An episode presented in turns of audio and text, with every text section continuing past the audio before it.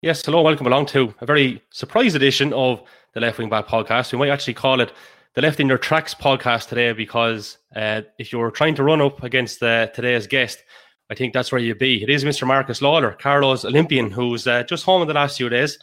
Welcome back, Marcus. Great to have you on the podcast. How's things?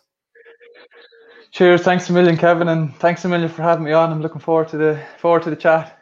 Yeah, Jesus, great to have you on. I'm absolutely delighted. Uh, we were in touch, of course, when you were over in Tokyo, and I said, listen, if we don't get this exclusive interview now, we are going to fall out. So thankfully, you've been true to your word, so fair play. Yeah, no, it's great. Um, yeah, I'm only back a couple of days and still kind of uh, still kind of recovering, I suppose, and getting over the jet lag. It's a, it's a long old journey. It's thirty-six hours it took us to get home. So, um, yeah, a long way. She's a bit of a, bit of a trek, all right. And just a little mention there for Talbot Fitness as well. They're um, looking after this uh, particular episode here of the podcast, Marcus. Um, thirty-six hours, yeah. Where was the connection flights and stuff? So you go to Tokyo to where and then back to Ireland. What was the what was the itinerary?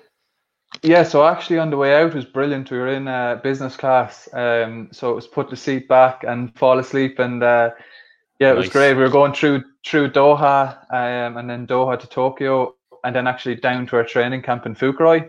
Um, so on the way back, we were actually in economy. So uh, a bit of a shock. So used to the business class, you know. So, um, but uh, yeah, no, we managed managed to get back. Yeah. Yeah. So you're winding, winding down. Maybe not winding down. You probably had to be very, very careful. So it was just just off you go and uh, and sleep. I'm sure if you weren't going to an Olympics now, you're in business class, that could be a different story. I don't know if you are a drinker or not, but they definitely do wine and dine you to death on them yokes, like. Yeah, it's it's actually mad um, when they come around. It's almost annoying. They're making sure everything is okay, Mister Lawler. And uh, but uh, yeah, no, it was it was a case of just sitting back and relaxing. And we're actually almost in in the zone straight away because uh, we were trying to follow the, I suppose, the Japan local time. So we were trying to sleep at particular times during the flight and um, stuff like that. So um, yeah, we were very much wheels in motion straight away from as soon as we got on the plane, you know. Good stuff. So when, when did all this uh, madness kind of come about? Because from the time you get selected to the time you're out there, there's not much of a time frame. So at what point did you find out you were going to be selected? Um, and what was the reaction like initially? Yeah, so I suppose like it, it, qualification is an ongoing process. And uh, I was constantly trying to make sure you're in the top fifty-six athletes in the world because that's the cutoff, top fifty-six make it. And it was very anxious and stressed, kind of. I suppose stressful, to be honest, following it, making sure your performances were good enough to keep you in that top fifty-six bracket. Um, so kind of just before the deadline day, which was the twenty-ninth of June, I think, um, I had a fair idea that I was inside it, but you're not selected until you're selected. So um, I was delighted to receive the news, like I think it was just only a few, a week or so before we travelled. And uh, yeah, it was madness. Jesus, thinking back now. It seems like ages ago now, actually, but yeah, it was class, just getting the gear. And um, yeah, I, get, I suppose when I saw all the gear, that was when it kind of really hit me. And um, then the kind of announcement came out that it was that we were officially selected. And even though I had an idea, um, I couldn't really say anything until the official word came. And um, yeah, it was class. I suppose it was just relief, really, as well, um, because we worked so hard for years to get it. And Um, yeah, it, it came true. Yeah. So, in terms of the selection criteria, the qualification, and all, talk us through how you, I suppose, got yourself into a position to be selected. So, if I go back a couple of years ago, um, you had a very good World Championships, and is that literally the springboard and the platform which gets this whole thing going? Yeah, World University Games is one of my top five. So it's your uh, it's your top five performances within the time frame that um, are included in your score. So uh, yeah, World University Games is one of them, but there was a number of others, and uh, yeah, it was yeah. I suppose that one was probably a big score um, for me, but uh, there was four others to match that as well, and um, there was plenty of other races in between that helped me to. to achieve the times required, you know. Now, the other route was to get an automatic qualifying time, which is twenty twenty-four. But um, that was that was just outside my reach, to be honest. And um, it would have required me to run an Irish record. And um, yeah, but twenty twenty-four, if you were running that kind of time, it would nearly have you in the final out there. So um, the world rankings was the route that I got in. Good stuff. Yeah. So the finding out process, like, that's a phone call, is it? Is it as simple as that? Um, um yeah, weirdly enough, actually, it came through like slash email slash Twitter and like the announcements from Team Ireland, the Olympic Federation and stuff. And uh, yeah, but like the announcement was made on um, on Team Ireland's uh, um, website slash Twitter page, and that was when I found out, really. And um, even though I kind of had an idea of where I was, like I kind of had uh, a lot of stuff in place already, but. Um, Yeah, so that was how we found out, and um, yeah, it was it was hugely exciting, to be honest. Um, it didn't really sink in until kind of maybe a couple of hours after that announcement came. You were like, "Jesus, this is really happening," you know. So um, yeah, yeah. Right. So you get yourself out there, and what's the first thing that happens when you arrive? Then um, you weren't straight into um, the Olympic Village. You you went off, I believe, for. Those couple of weeks maybe beforehand, or maybe a week and a half, a couple of hours down the road. Is that right?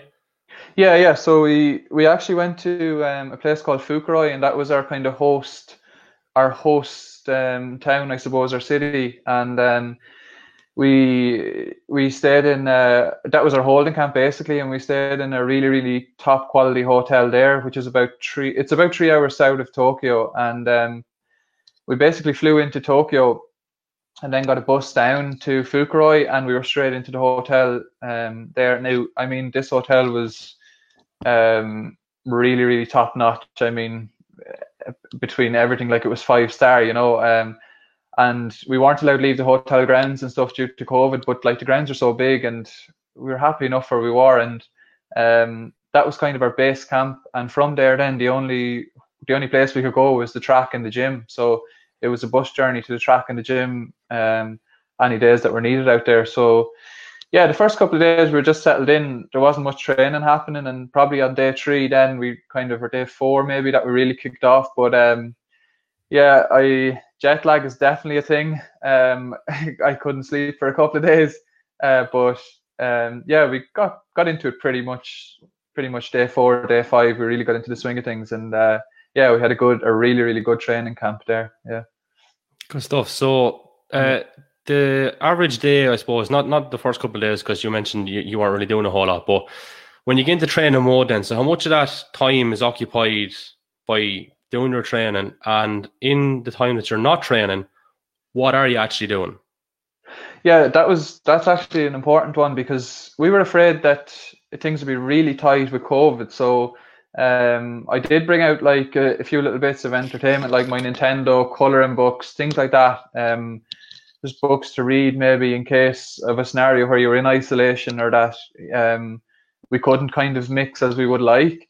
But to be honest with you, the, tea, the team atmosphere was great there. And like when you're there, I mean, you're up in the morning, you get your breakfast, you do your COVID test, you go off and you train for your number of hours, and you come back for your lunch, and before you knew it, it was kind of two or three o'clock in the day. And um, I suppose there was various little things that, like there was a pool, say, at the hotel, and we were chilling there maybe in our downtime. And I suppose when you have your teammates there, we are in such an individual sport, but there was a nice group there, in fairness, and um, we got on well and stuff. And the days went pretty quick, to be honest. Um, and yeah, like between then, you might get a physio session maybe, and time passes by, and before you know it, it's dinner time. And um but yeah, plenty of, I suppose, there was team meetings and trying to bit of table tennis, uh, there was a teams room there, and um yeah no there was there was the time was pre- filled pretty easily, um but uh, obviously training was the priority. Yeah, so at no stage do you feel like you're killing time? You actually are kind of occupied and stimulated for most of the day, like. Yeah, no, to be fair, yeah, we did. And that's important, because outside of training time is just as important as training time, because it can be, you know, you don't want to be left bored. You want to keep yourself kind of, keep your mind occupied and keep the body occupied as well and stuff. Um, now there was, um, I suppose the plan was before our races in Fukuroi was to go up uh, three days before your event. So there was, I was on quite in the middle of the program. So there was a couple of the team members um, uh, went up earlier than me, and the place kind of did quieten down in the last couple of days before heading to the Olympic Village. But uh, there was still, there was other sports there as well. So it was kind of a multi-sport camp, really. Like, we had all the various different sports there, which was nice as well. So we got to know a few different people too. And um, um, yeah, so there was that kind of quiet period towards the end for me, when a few people went up to the village. They were on early on in the program, and I was kind of uh, a little bit delayed getting up to the Olympic Village. But um, yeah, no, I really enjoyed the camp. I really enjoyed the camp. It was brilliant, and uh, it was, yeah, yeah. And how many days out was it before the race that you went up to the Olympic Village? Yeah, so I went up three days before the race. So uh, I raced on the third of August. So was it the thirty-first? I think, would that be right, around that? Um, so yeah, then it was kind of, then when we arrived into the village, it was like, right, this is getting very real now, you know, because um, you can get into training mode on the camp, you know, like you're getting into that constant kind of train and train and training. But at the end of the day, we were at the Olympics to compete. And uh, it was important that, I suppose, that three days before that, you just got up there and you were like, right, this is happening now. So um yeah, it was great to get up there. I mean, the village was the village was very good, um and then visiting the stadium and stuff. So um yeah yeah is it as mad as people make out? There's lots made of this Olympic Village. Um it's funny, actually. I think it might have been one of the things we spoke about when I had yourself and Cleena Manning on uh what three years ago, I think. I was doing the interview with G, and uh, like, it is supposed to be a crazy enough place, but I'd imagine with COVID maybe it was a little bit more subdued, was it? Yeah, no, it, it it's it was class. Um, I tell you, it was actually a bit of a step down from the five-star hotel, to be honest, because uh, you know, you're on these cardboard beds, and um, it was an apartment. There were a few of us in it, and you're kind of like, Jesus, where's my uh, five-star hotel gone? But no, it, I see. I suppose I wouldn't have. It was obviously my first Olympics, and uh, I suppose I don't know any differently. But there was definitely a little bit of, I suppose, a little bit of a stunt, I suppose, maybe with COVID, because even over at the dining hall and stuff, we picked our spot in the dining hall, and there was glass shields in front of you talking. And but like, look, Team Ireland, we kept to our bubble and we kept to ourselves, and uh, there was good camaraderie there as well. So um, yeah, no, I, I enjoyed the village, to be honest, as well. But um, yeah, it's actually mad. It's it's it's yeah, built up just for the Olympics, and I suppose it's going to be sold off Um, when it's all over, and after the Paralympics as well. So um yeah, it's it's it's crazy. It's mad yeah. stuff, yeah. So how much yeah. interaction do you have with the athletes in the different disciplines, like? Yeah, so I suppose in the in the in the camp we would have had a lot of interaction. So like, we were we were it was a multi-sport camp, so we would have been with with everyone there. There was a couple of the reserve rowers there, and uh Natalia Coyle, modern pentathlon, loads of different sports. But um yeah, up in the village itself, I suppose it was a little bit tricky. Um, they were shipping people out pretty early as well. I think everyone was to be out forty-eight hours after their event. So, for example, the rugby sevens, by the time um, by the time I got up to the village, the rugby sevens were were already gone. Um, but there was uh, enough on the athletics team. I suppose we we had great fun with the athletics team, and there were probably. There was probably a small bit of interaction with maybe rowers and swimmers and stuff. But again, um, by the time I got around to competing, uh, a lot of them were gone as well. So, um, yeah. Yeah. Mm. So, like, obviously, uh, we brought home, was it eight medals I think we brought home? Yeah, not sure the exact count, but yeah. Yeah. Been, yeah. So, yeah. Um, you know, we did we match our expectations overall, do you think? I'm going off on a slight tangent now, very early in the conversation. But, yeah, like, our rowers, we would have expected to medal probably. Like, we knew we had a very good chance. It still yeah. takes a lot to get that goal. We did get the goal with with uh, O'Donovan, obviously, and and McCarthy there as well. So that was that was incredible. And then a bronze for uh, the women's team then as well. Uh, yeah. So that's what five. We've got six medals there. Kelly obviously gets gold, and yeah. uh, Aidan Walsh gets bronze as well. Very unfortunate that he didn't get to go for. Yeah. Uh, you know, a silver or gold or whatever. Very, very unfortunate indeed. So yeah. um, beforehand, do you think in general as a whole, between everyone, that Ireland would have been very happy to come back with that amount of medals?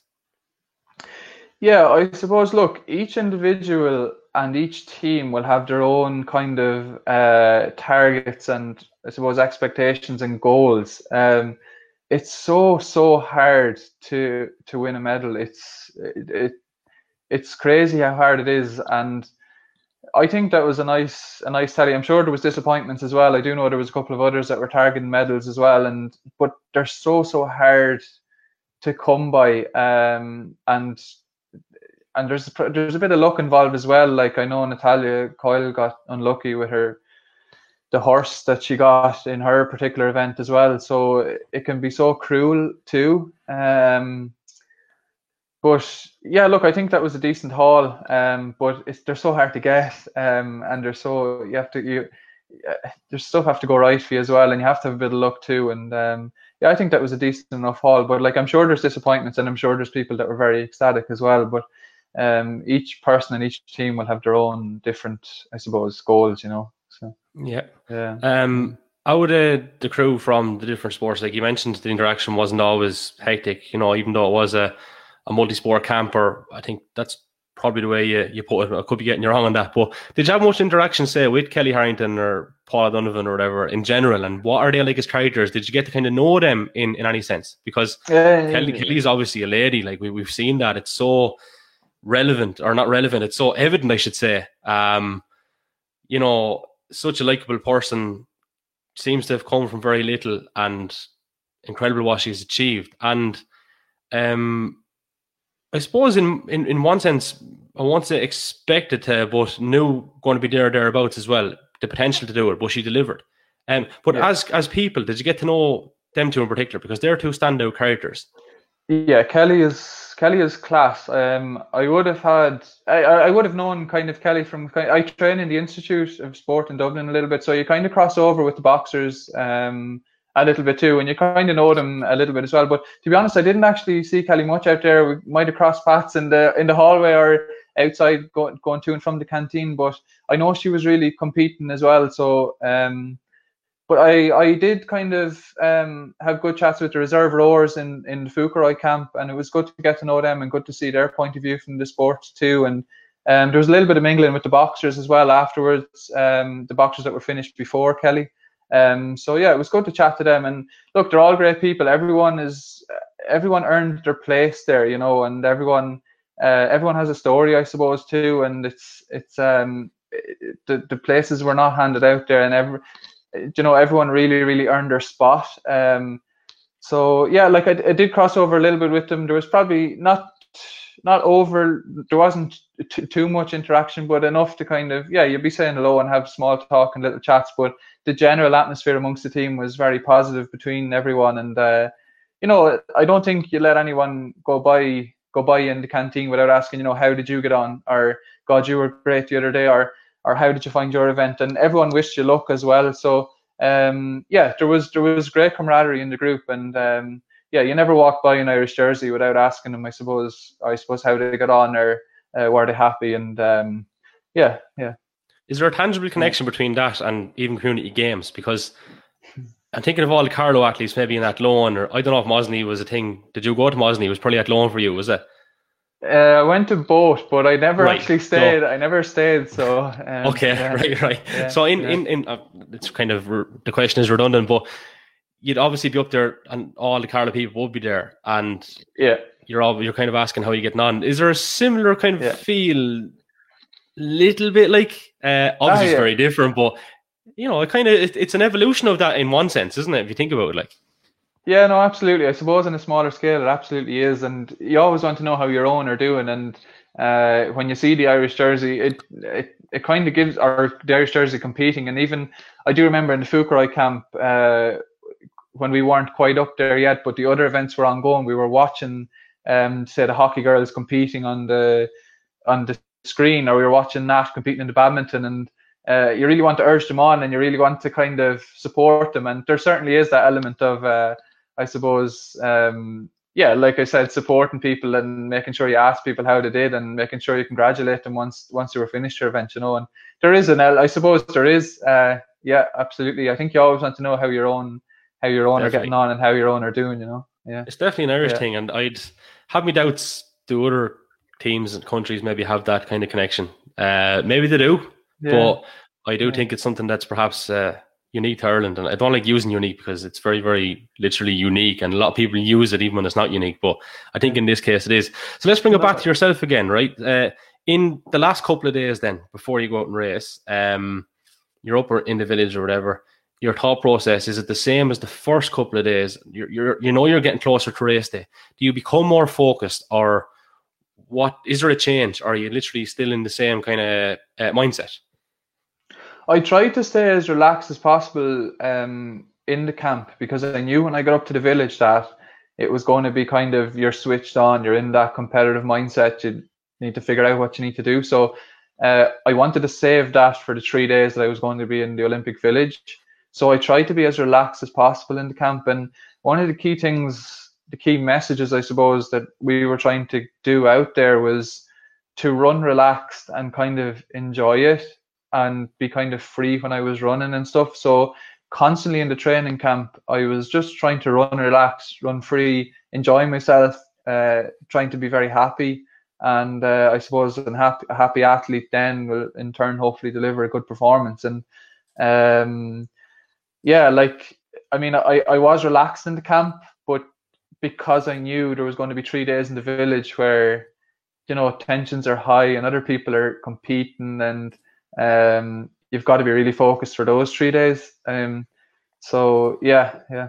So, like, that's something that we will touch on actually here now, because we are going to look into your race in a couple of moments' time. We have the video here and we will talk through it, but it's something I was mentioning to you off air. I felt you looked so relaxed before the race, like very, very calm, very, very in the moment, which yeah. I'd imagine is so, so difficult considering the environment and the stage that you're performing on. So uh, we have access to a couple of photos here, which uh, you kindly uh, shared with us. So I'm just going to try grab a couple of those to try and give a flavour, or to back up, I suppose, to an extent, what we're, what we're kind of saying. So uh, is that on the screen there now? I think it is. Should be.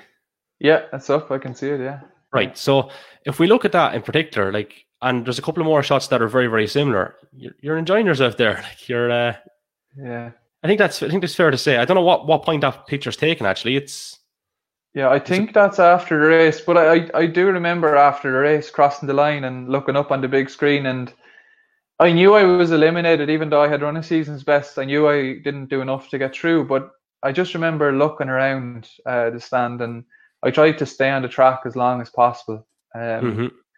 I think I was the last athlete in my heat off the track, because I was just looking up into the stand and I suppose taking it all in, and um, yeah, so really enjoying the moment, I suppose. I think we have a shot there of you maybe looking up into the stand as you're talking about. So let's have a look at this here. So is this you looking up? Yeah. Yeah, yeah. Probably looking at the screen there at that point, I would imagine. Yeah, yeah. Um, yeah, but again, yeah. demeanour is quite good. Uh, you're not tense, you're not disappointed, you're just like, yeah. oh, Jesus, isn't this great? We're at Olympic Games. Like, everything I've ever yeah. dreamed of is just literally after um, unfolding. Is, isn't it wonderful? Like, how many people out there, first of all, like, they're not going to have this opportunity, but when they are there, to actually be in that state of mind, I think is very, very commendable. And uh, I'd love to know how you did it. I'm, I'd be breaking at the thoughts of it. Like, I'll be straight with you. I just wouldn't have that kind of Uh, mindset. I'd be nervous, and I'd, I'd have to try and balance myself somewhere, but it all looks so natural to you, like. Yeah, I suppose I, I saw the heat draw before I came out, obviously the day before and the two days before, and I kind of knew that the heat was going to be extremely difficult. I drew some top-notch guys. The guy that won my heat ended up winning the silver medal, and uh, I drew three guys that have run sub twenty. They've run nineteen seconds for the two hundred, and I knew that was going to be a challenge, and I just kind of went in with the approach of with the approach of like absolutely nothing to lose, and to be really, really competitive, but enjoy the moment. And uh, yeah, I think it worked. Um, I suppose we were under the call room in, in, in the stand, and this curtain opened just before we were let out onto the track, and we were almost looking up into the stadium, and I actually got a shock. Um, I've run in big stadiums, but this one we were almost kind of walking up from underground, and they kind of pulled the curtain on us as we were entering the track, and I got a real, I got a real shock. Um, to be honest with you, I thought it was, I just kind of went wow, you know, like, like I, it was indescribable, really. But then I kind of just switched it back on. It was like, you know what, you have to run here now in about five minutes, so you need to concentrate again. So I just I just switched back on, and and then all of a sudden, with the empty stadium and stuff, um, there was there was five or six Irish athletes or more, maybe anyone that had competed or was done, um, was up at the two hundred meter start. And as soon as I walked onto the track, you could hear this roar from from everyone that was there, and that made such a difference, you know. Uh, the support there. And then it was just a case of, wow, I could hear them loud and clear because of the empty stadium, but then it was a case of just tuning in again and uh, yeah, kind of enjoying the moment and making sure that I, I had a job to do, but to be relaxed doing it. And uh, I think a relaxed body is kind of a fast body, and that's how it worked. Yeah. Yeah. So how does your, like, when you said the curtain or whatever, and you went, wow, is that a nervous thing, or is that actually an excitement thing that you had to bring yourself back from? It was an excitement thing. Now, there was nervous energy there, but I won't say I was nervous. Um, but again, like, we had this, we had this base covered. You know, I met the sports psych out there, and you know, it was mentioned, like, you're on the biggest stage you're ever going to be on. How do you handle it? And but for me, it was back to a very familiar place. I was at the start of a two hundred meter race where I've been hundreds of times, and that was kind of the view I took. Um, So it was it was a nervous energy, all right, but it was an excitement. When I saw the stand, it was just, it was incredible, really. Um, and then the Irish that the Irish that were there were were amazing as well. Like, they were loud and clear, you know. And uh, that was that was that was great, you know. And again, maybe that comes back to what we were chatting about earlier with the community games and stuff. Like, you're cheering on your own, and you knew they were there. And um, uh, yeah, yeah, that was really good. So here's another shot. Like, again, you look like a lad that's enjoying yourself. You're you're giving us socks there, obviously, but uh, yeah. yeah, you certainly don't look like a lad that's. Uh, you almost, if you don't mind me saying, look like a lad that's going for a leisurely stroll, even though you're flat out. But that's just literally uh, an indictment of how relaxed you are in it. Like, um, yes, yeah. Some of the pictures uh, have actually. It looks like you're not trying. Um, But uh, yeah, there was actually, a, I'm not sure if you saw it, but there was a video, a head-on shot of the Italian sprinter in the four by one hundred meters, four by one relay.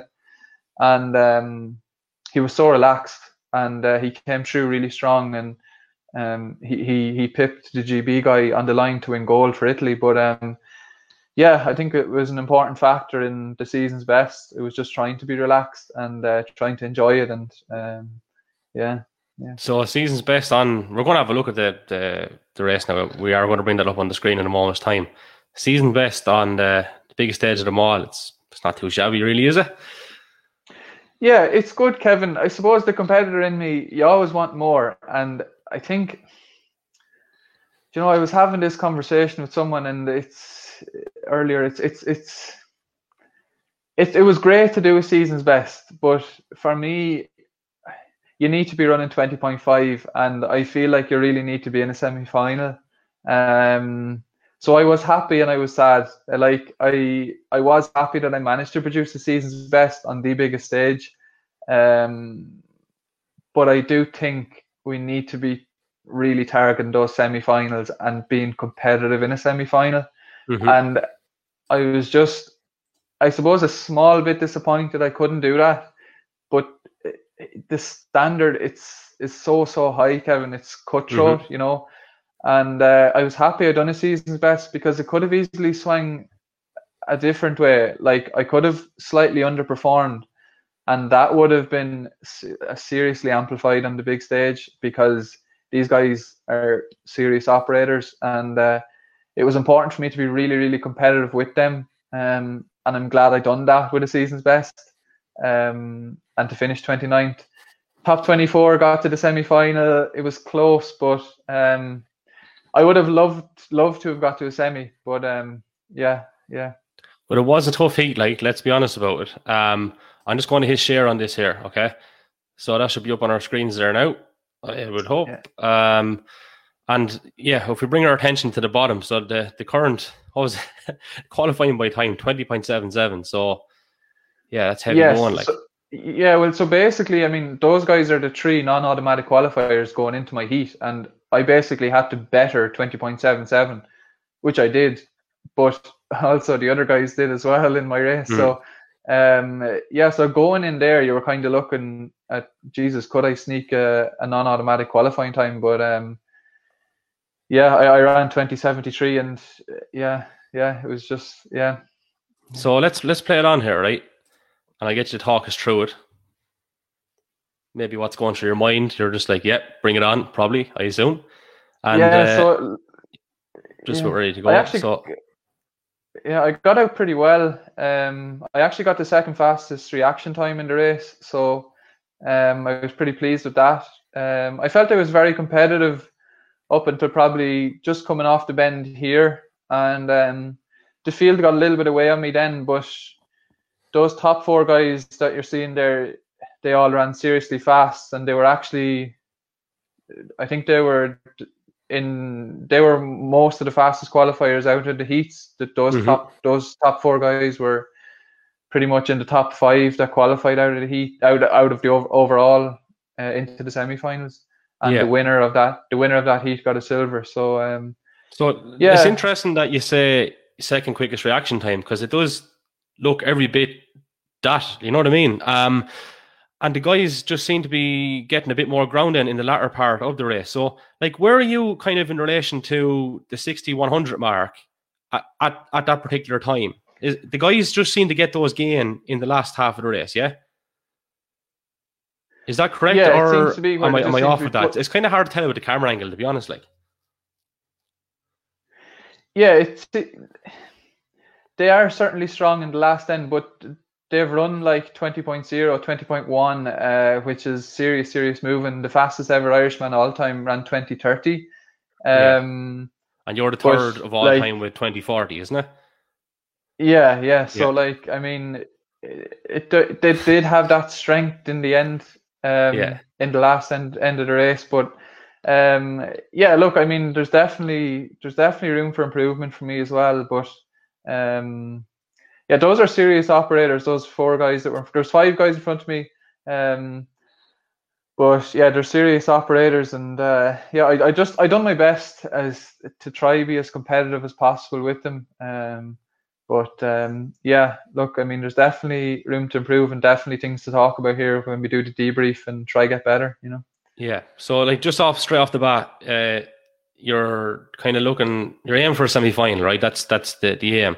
But then the realistic expectations, um, that's something that I like coming back to. Um, would you say it matched your realistic expectations overall? Yeah, like, yeah, in short, I suppose I came in ranked way down. Like, I think I was ranked in the, I could have been fifty something, maybe forty-nine, and I finished twenty-ninth. So the takeaway from that is is positive, absolutely. Um, and to do a season's best on that stage, like, it was great that I, I suppose, performed. But yeah, there's something just deep inside me saying that I just need to be at twenty point five, um, and it's figuring out a way to be better and to be at that. Um, so yeah, you've done, you've been quicker than that yeah. before, so you you are capable of it, and you know that now, and you have yeah. performed on the biggest stage of them all. So we now have to aim, I suppose, towards Paris, and you, it's very, it's pretty difficult, to, like, let's be honest about it, it's difficult to get back there. So for you, okay, we still need to debrief, you're literally just back in the country, but you, you, you've got to have an eye on that already, and it's got to be going through your mind. So what is the thought process from now? Yeah, absolutely. Um, and you hit the nail on the head there. It's actually qualifying for the Olympics is probably the hardest part. Um, So that's going to be a challenge again to get there. To make sure that I get to Paris will be the first step. Um, and then the next step then will be trying to figure out, right, what do I need to do differently and better to get into a semi-final the next day, you know. Um, there's no guarantees in this game at all. Um, there's no guarantee that I will go to Paris. I'll have to start the qualification process again and uh, be really, really good to get there. But uh, in the meantime, I suppose we don't want to think too far ahead, like, because we have a European Championships next year and we have a World Championships next year. So they'll be kind of the goals. And um, yeah, I haven't done the debrief yet, but we certainly need to find a way to be at that twenty point five mark consistently, week in, week out, when I race on the circuit, because Um, if you can do it week in, week out, and then be able to produce it on the day there, you're going to be very competitive, and uh, you probably will be in that semi-final, you know. So, um, yeah. Right. So that's where that's where we're at. So let's let's move on to other questions that we have. Super spike technology. What's the story with this spikes? What's the technology? Is there gains to be got from it, or what's the crack with it? Yeah, there's been an awful lot of talk about it uh, in recent times. I think it started kind of in the marathon where they had this super shoe um, with Nike. Now, I'm not sure the exact ins and outs, but it was certainly shaving minutes off people's times. And uh, if you didn't have them, you were basically at a disadvantage. And they started making their way onto the track now as a spike. Um, so like it's a carbon plate on the spike, and there's a responsive foam um, underneath your foot as well. So it's supposed to give you an extra bounce or a push. Now, to me, looking in again, I'd be open to correction. If you, I'm obviously a sprinter, but um, a few of the distance events seem to have uh, pushed on a lot, um, like maybe times that that once were considered, I don't know, whatever good, are now considered like everyone is doing them, you know what I mean, that kind of way. Um, it seems to be that case in kind of the middle distance to long distance events, I think. Um, so yeah, they're definitely they're definitely giving people an advantage, and they have just recently come into the sprints. So literally this year, kind of in the last couple of weeks and months maybe, um, they weren't available, um, but they became available shortly before Tokyo. So um, I did buy myself a pair of Nike ones, um, but I think, and I wore them in the race, but I do think the jury is still out on um, how they improved the one hundred and the two hundred and four hundred probably, you know, so... Um, yeah, it's an interesting one. Uh, you'd wonder why they haven't come up with it sooner, because I often wondered if you put springs on your spikes, would they not um, push you forward or give you that extra stride length or that extra turnover? But um, yeah, they're certainly making a difference in the middle distance events upwards, and they're creeping into the sprint world now. But I think I'd say the jury is still out on them. It's hard to know. It's hard to know. Yeah. Time will tell, says you. So um, yeah, yeah. Do we need to develop a relay culture? Um, and if so, how do we go about doing that? Is it a matter of going out far and a bit more and getting more exposure in that regard? And obviously, we're asking this on the basis of good performances from our uh, our relay team out there. Um, and we've got some very good individuals that were putting in very good times, um, both men and women. So is there a greater focus needed on relay going forward? And can we realistically target uh, finals and medals for Paris if we put a bit more focus on that? Yeah, I think um, I certainly think that we can. Their mixed relay done very well out in the Olympics. Like they done really, really well. They had four really good athletes on the starting line, and they had two very good subs to step in if if were needed. Um, and they made an Olympic final, and they were the only kind of, I suppose, the only track Olympic final that we got. Um, There's definitely an opportunity to put realistic. There will be no reason why we couldn't have a four by one men's and women's in Paris and a four by four men's and women's in Paris and a mixed relay in Paris. Um, but that kind of needs to start now. Um, and even the mixed relay has kind of started almost a snowball effect. So they competed in world relays and they qualified for the Olympic Games, obviously just gone. But they also qualified for the World Championships next year. So they have their foot in the door now, if that makes sense. And um, I suppose, yeah, the other teams definitely could have an opportunity to do the same. Uh, we have the athletes in the country, I'm sure. I'm sure of that. Um, but it's just about putting the right, I suppose, structures in place and giving the giving them the correct opportunities, giving us the good opportunities to... to show that we can do it, you know. Um, so yeah, so definitely something for the governing body to think about for sure. Um, and as part yeah. of going about doing that, um, we have high performance box and high performance rowing. Do we need a high performance centralized model for athletics? Is that one of the keys to getting us there? Um, what do you see at the moment, and how do you see that progressing? Is that kind of a something we should be looking at? Yeah, it's um, it's an interesting one. Um, We don't have any uh, paid high performance sprint coach. Just again, I'm talking purely sprints now at the minute, but we don't have uh, a paid coach, high performance coach in the sprint world at the minute, and uh, in our country. And again, referring back to the sprinters, we all are training separately, and maybe we maybe we do need to be training uh, together and collectively and follow other models. Like, I do think the Netherlands, I think they train together. Um, I think they train together in a centralized location, and uh, they have high performance coaches um, in paid roles that are really, really getting the best out of those those athletes. And uh, it's something that we should certainly probably consider. But um, yeah, yeah, it would be nice if we were all able to train together and we're all able to better ourselves. Um, it does make the most sense to do that. But uh, yeah, we'll just have to see. What would Mum think of that now? Um, I think she'd be totally open to that. Um, I know she's my coach and stuff, but um, you got to figure out how to get to the next level. And uh, I think she'd be happy enough if there was a big coach that came in. Um, we'd be happy enough to transfer over, no problem. You know, um, as long as it was for the betterment of my career and the betterment of my performances, we'll we'll make those decisions. And uh, yeah, yeah. And here's a hard one now, right? This is a hard one. Was there any other considerations in different times where you might have went to a different coach? I'm really putting you on the spot. Like, was was that a conversation? And if so, how difficult is that conversation? And would it be if you were to go to a different coach? Yeah, like, I suppose.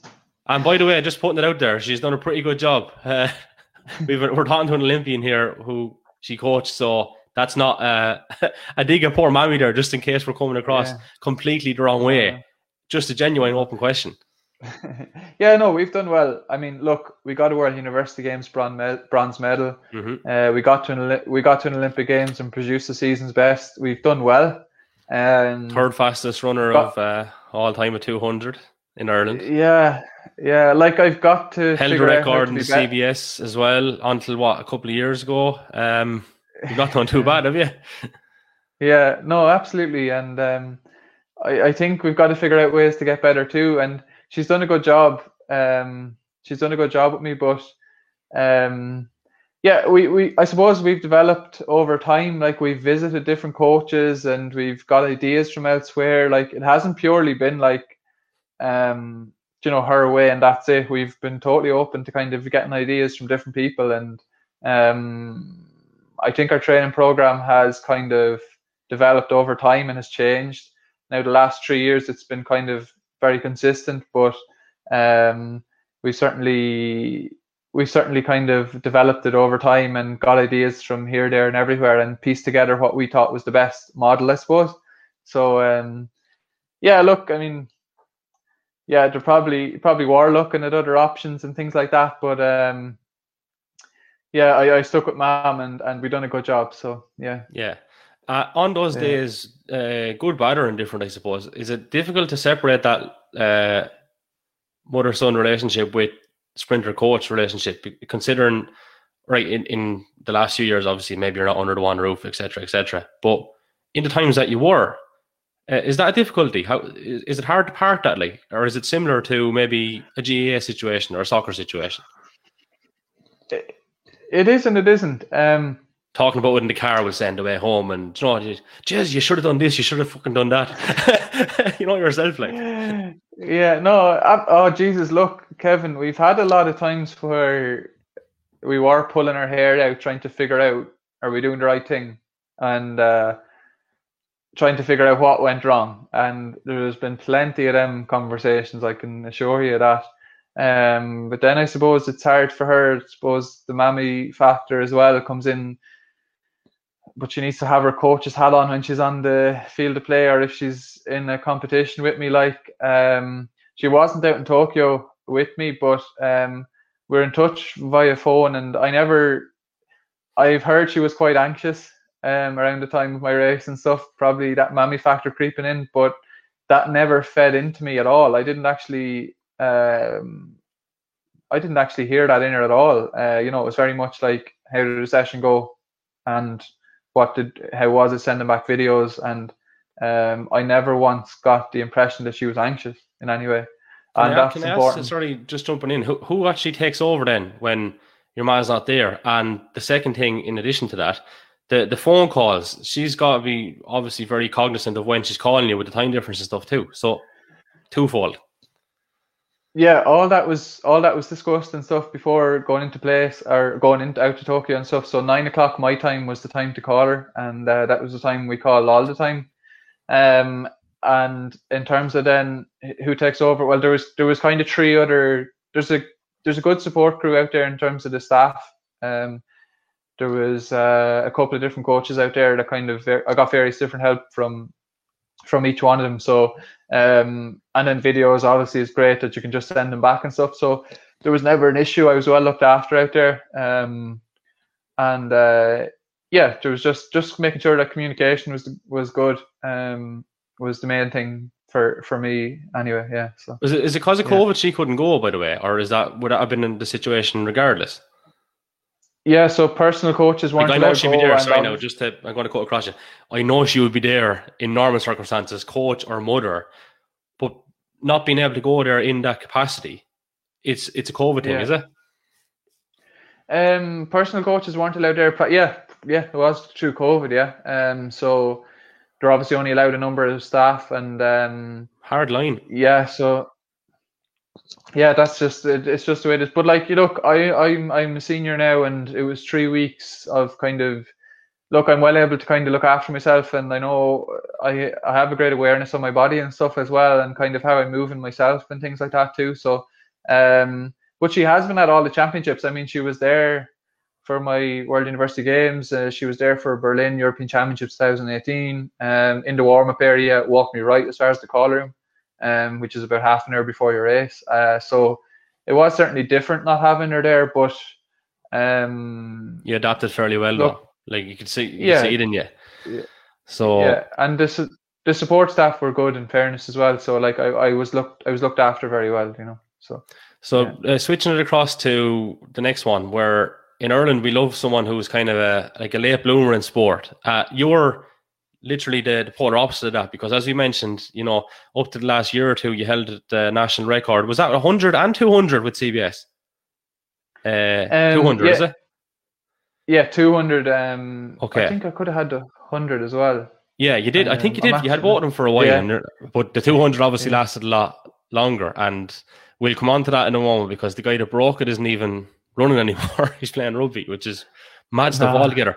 So the question that we yeah. have is, being, I suppose, a childhood prodigy, and uh, maybe you're not comfortable with that term, but you were. You were expected to do well from an early age. You carried it through and got to an Olympics. How was that for you over the last, say, ten years, that progression and channeling that and staying focused? Because you see with so many people that they may drop off. They may go to another sport, as we touched upon with Sexton there. And uh, when we'll go into that in detail, and Greg O'Shea and different lads like that. Uh, Gaelic football would have been uh, a distraction, maybe, is how some people might call it, but a loss then is how Gaelic football people would call it from the other side, who obviously uh, all did wish you well when you were running, but we all know you're a loss to, to Gaelic games too. So let's bring it back to the point. How did you handle that weight of expectation? Uh, is it just water off a duck's back? Um. Yes and no. Um. It's hard.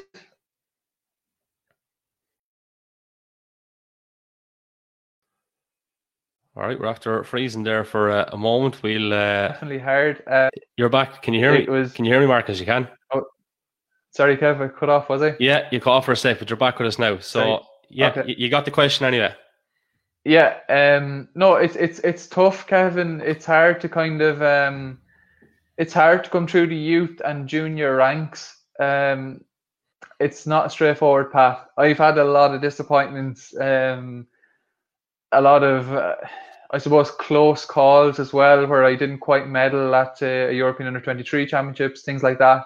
Um, I think the key thing is is to keep showing up consistently, uh, even when things probably aren't going well. It took me a couple of years to P B as well. Uh, I came out of school having run that record, and it took me it took me a couple of years to P B. Um, and I think becoming good takes time.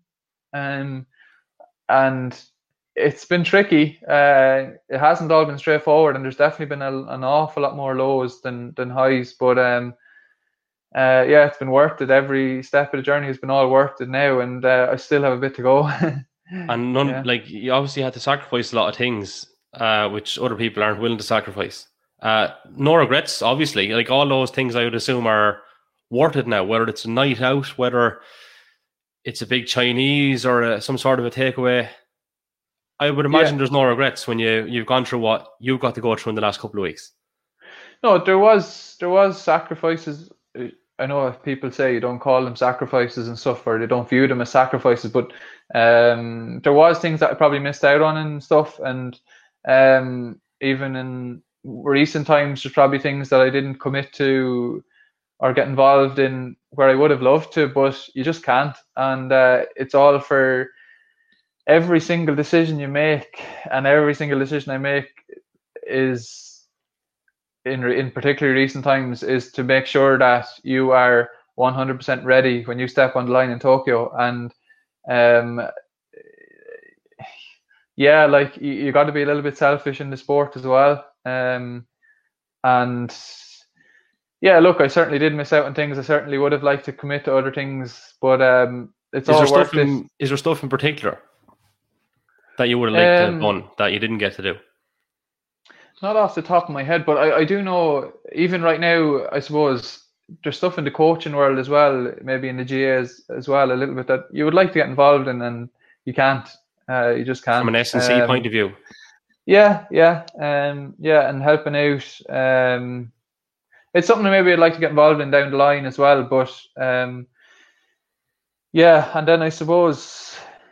Yeah, like I suppose your nights out and your friends. Um, yeah, there is a, there is an element to that. There certainly is. For like, you do you take a drink, Marcus? Actually, um, no. I try to avoid avoid um, alcohol at, at all, if at all possible. So yeah, um, yeah. So um, not often then. So you'd have an odd drink, maybe a glass of wine or something like that, which you wouldn't like, or to even yeah. have that. Are you kind of cold turkey with it? Ah, look, maybe we'd have a, a, a small drink now and then, but it wouldn't certainly be around in in season, you know. Um, Absolutely, yeah. It, it, it's it's off season, and it's it's you are missing. I suppose I suppose your nights out with your friends, and um, I, I suppose yeah. Look, there there certainly is an element to that, um, but it's not it's. My I've achieved my goals, and I'm still trying to achieve some of my goals. So it's it's um yeah, it's it's important that I make the correct decisions along the way. You know. What was the first thing you ate actually when you came home? What did you? You always had a craving for something when you came home, like. Oh, like go? well, well, I tell you, not even a craving for, not even when I came home. Uh, you know, the first thing I always go to when I finish a race is uh is is Coke. I love Coca-Cola. It's. I was straight. I'm not kidding you. I was out of the track ten minutes, and I found a fridge with Coke in it, and uh, I was straight down the hatch. So, um, straight back to the Olympic Village. It was pizza, chips, burgers. So um, that was what I was. I actually haven't run a step up until today since the race. So, um, and I'm still trying to continue this season. But um, yeah, I was straight on chips and burgers and uh, pizzas. yeah, yeah. As even all in, things, even go on, yeah. Even in the Olympic Village, you know, you, you could get you could get any type of food you wanted. So yeah, I was going to say, like, you probably have all the brands there, do you? Uh, yeah, you could get anything. You know, it was everything was available, and um, but yeah, for me, it was straight for the pizzas, straight for the chips, straight for the burgers. So yeah, yeah and Coke, Coke. So yeah, yeah. deadly yeah. stuff. Yeah, that's the question I actually uh, intended in asking. Uh, so I'm glad we kind of stumbled into it, because I probably yeah. would have forgot about it, actually, because we, we've been think, we've been um, speaking about the Olympic Village and stuff.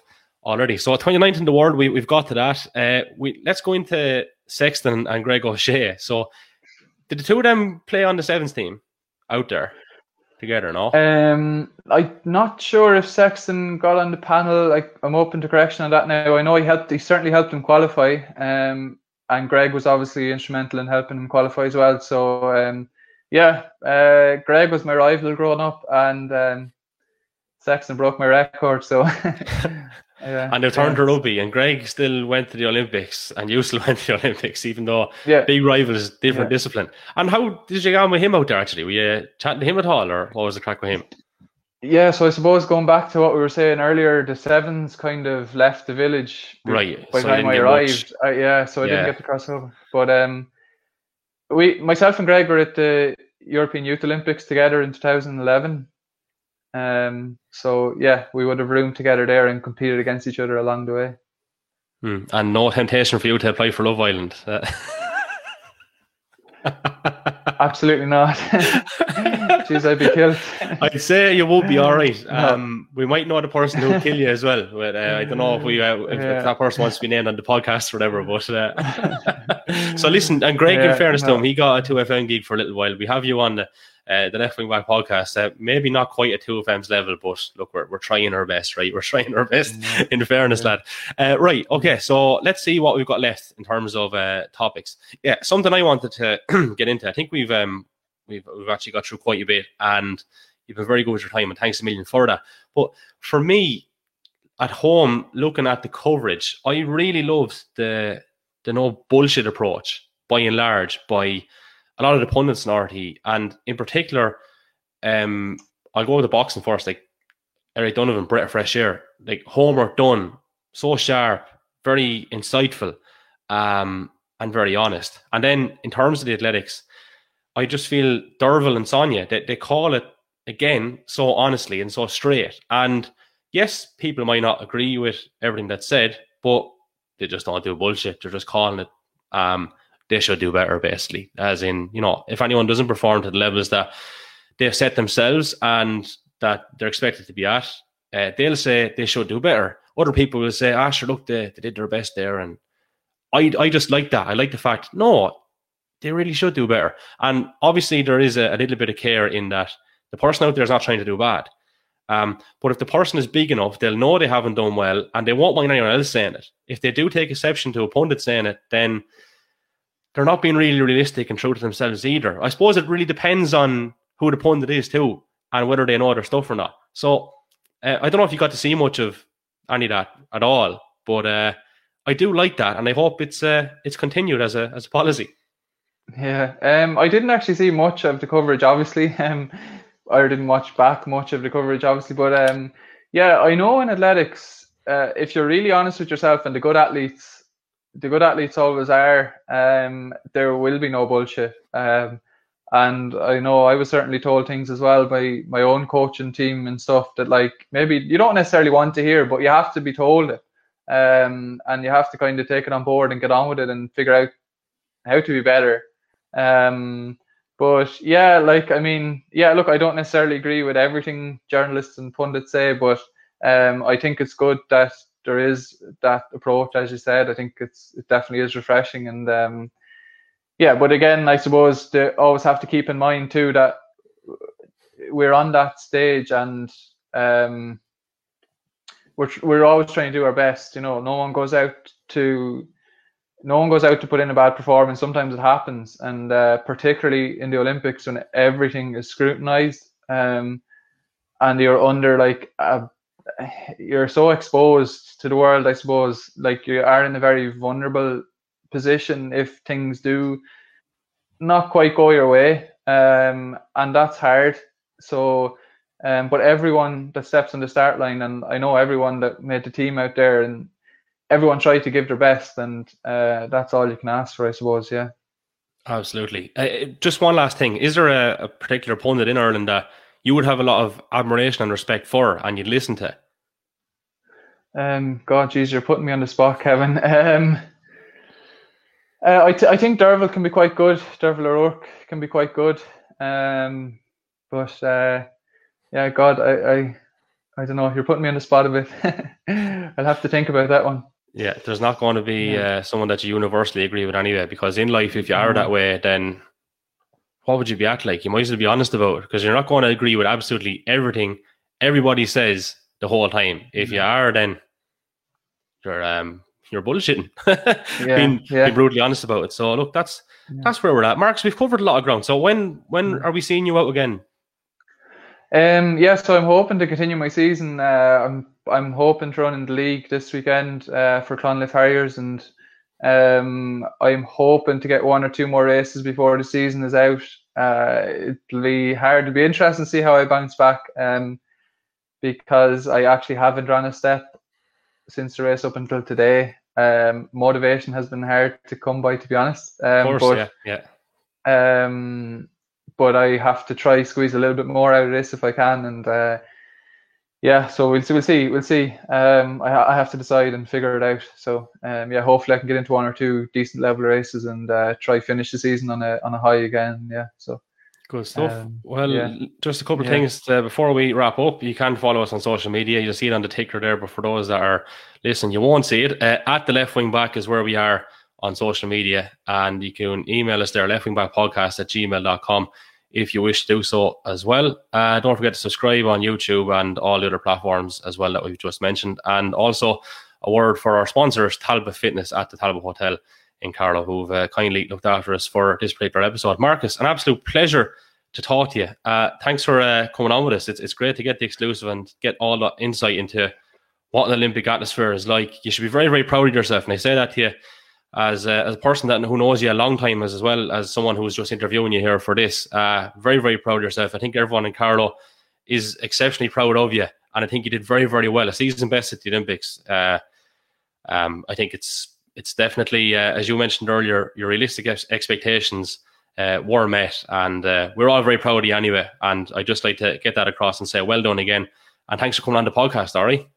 Yeah, cheers. Thanks a million, Kevin. And can I just say, like, the support yeah. from the people around Carlow uh, was phenomenal, Kevin. Like, and uh, sincere well wishes, like, galore through Facebook, Instagram, Twitter, letters that came in the door here, um, flags on the road at home, the send off I got.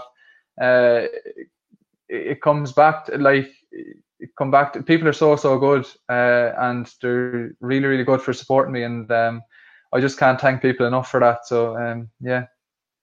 Brilliant yeah. stuff. Well, listen, well done again. You should be very proud of yourself. Those are those are great memories to have, like all those things that stay with you for a lifetime. So, um, very best luck, and we'll chat to you again soon, boss. All right? Yeah, cheers, Kevin. Thanks a million for having me on. Cheers.